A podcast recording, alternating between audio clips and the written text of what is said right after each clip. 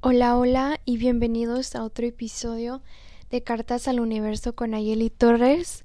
Me gustaría empezar con esta pregunta. ¿Cuántas veces he comprado la narrativa de los demás? ¿Y a qué me refiero con narrativa? Pues son creencias, incluso limitaciones y pensamientos que de repente nos rodeamos de ciertas personas tanto que su manera de pensar como que la absorbemos. No es siempre el caso porque hay veces en las que nosotros tenemos este punto de vista tan fuerte y esta creencia que está tan establecida dentro de nosotros. Son como estos core beliefs, ¿no? Que no se cambian tan fácilmente.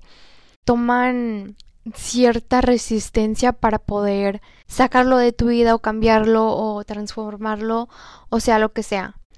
Entonces, si estas cosas son tan parte de ti, es muy difícil que alguien más venga y te los arrebate, estos atributos o maneras de ser y de vivir la vida que para ti funcionan.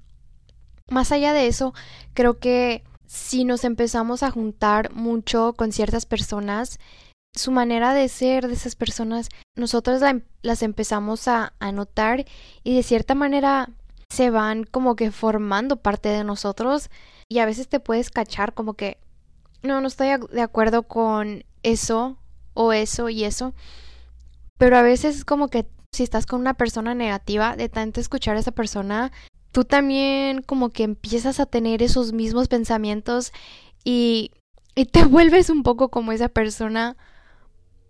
Y es bien interesante porque nos adaptamos a nuestro environment. Es totalmente distinto cómo te comportarías si estuvieras en una escuela a cómo te comportarías si estuvieras en un trabajo, cómo te comportas cuando estás con tus padres o con tus amigos o con tu pareja. O sea, es la misma versión de ti, pero simplemente estás sacando diferentes atributos según la circunstancia y según la persona. Creo que es realmente importante el poder leer la energía de la persona con la que estamos y de tener ese awareness de las cosas que decimos y aparte también cómo nos comportamos. Creo es reconocer qué pensamientos estamos teniendo cuando estamos con ciertas personas o qué pensamientos tengo la mayoría del tiempo cuando estoy a solas, porque todo eso define cómo eres en tus relaciones.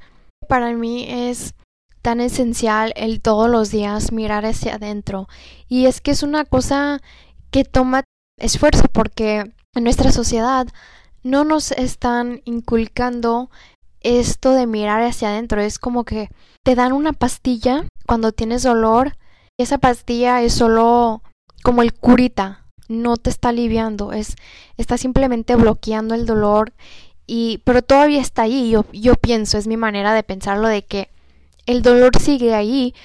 Tu cuerpo físico aún está sintiendo ese dolor, pero tu mente no lo percibe con dolor porque está bloqueada. Es esa pastilla que te dan que te bloquea el dolor para que tú sientas o percibas que se te quitó el dolor.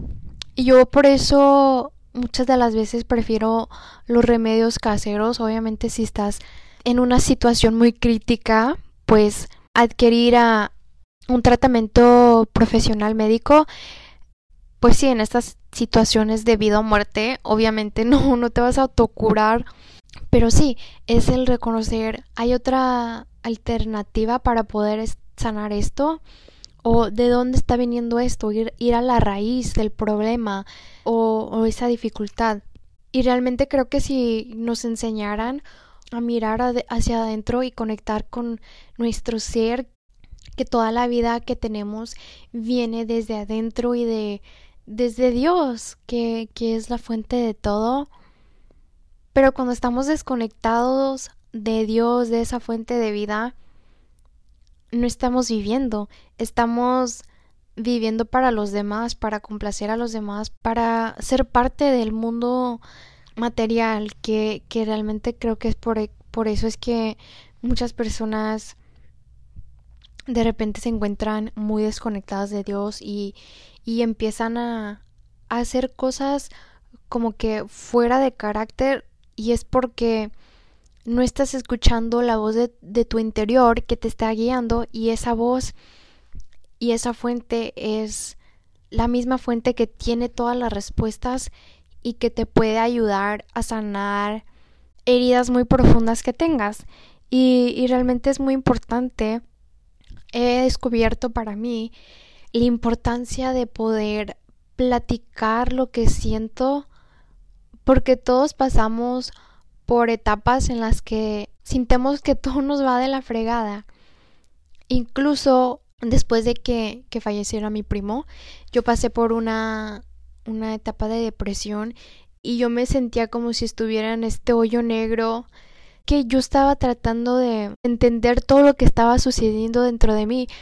Cuando no tenemos conocimiento de enfermedades en nuestra comunidad, si no sabemos cuáles son los síntomas de dicha enfermedad.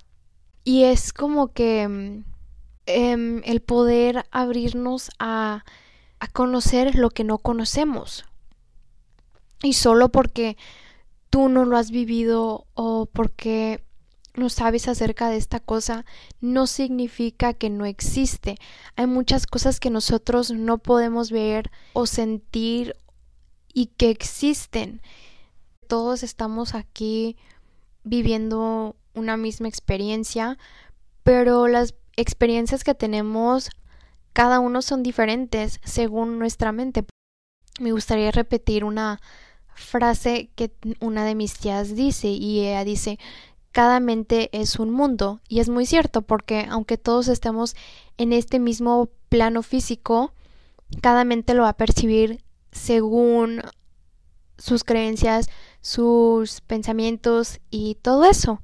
Es por eso que un día lluvioso puede ser lo peor para una persona y que los haga sentir horribles, y para otra es: me encanta la lluvia, es hermosa. Y es como varían nuestras perspectivas. Y creo que cuando empezamos a platicar todas estas cosas que según no son aceptables para platicar, se vuelven no tan difíciles de hablar y podemos explorar más allá de lo que hay, que en vez de afrontar las cosas nos escondemos detrás de ellas y decimos: no, es que no hay que hablar de eso. Afrontar las cosas y de platicarlas y de tener el valor de poder expresar y comunicar todo aquello que sintemos en el interior, poder traerlo y mostrárselo al mundo. Es el poder platicar todas estas cosas que son tan humanas, estas experiencias humanas que todos tenemos y todas estas emociones que de repente nos llegan y son tan naturales. No tienes por qué esconder lo que sientes o esconder quién eres, porque el mundo necesita más personas que sean realmente ellos, que no tengan estas máscaras puestas. Ser tú públicamente y adueñarte de quién eres, no dejar que los demás consuman tu mente con ideas o todo este equipaje que no es tuyo, porque se empieza a volver una carga después de mucho tiempo, y eso es mucho para una persona, que estar tan comprometida con los demás que no está comprometida con sí misma. Y creo que lo mejor que podemos hacer es ser nuestra mejor versión de nosotros, y es un efecto tan grande que tan solo una persona puede llegar a tener. Entonces, el ser tú, el mantenerte firme a quien eres, el estar en constante crecimiento y desarrollo, estar conectado con tu esencia, tu intuición y la naturaleza, Dios, esta fuente de vida, es de lo que se trata la vida. No se trata de la perfección, de complacer, ni de la estructura, es más de vivir tu día según lo que tú necesites y poder atenderte a ti mismo, el llenar tu vaso primero para poder después darle a los demás un poco de ti. No vas a estar dándoles todo lo que tú tienes. Saber cuándo decir que sí, saber cuándo decir que no, cuándo tomar acción, cuándo estar en silencio, cuándo bailar, cuándo sentir, cuándo correr, cuándo caminar y hacer lo que a ti te dé más gozo en tu vida para que puedas crear más de eso y tener la valentía de explorar todas aquellas cosas que son oscuras, porque al final de cuentas ahí también hay muchas cosas de nosotros mismos que podemos descubrir, porque es más de lo que hay desconocido en el mundo de lo que hay conocido, y es lo mismo en la mente humana. Hay más de esta materia inconsciente que de lo que hay consciente, y como constantemente estamos recibiendo información, hay información que resalta más que otra, pero que la que no resalte tanto, el poder también conocerla a esa materia para poder conocerte a ti. Espero que les haya gustado este episodio.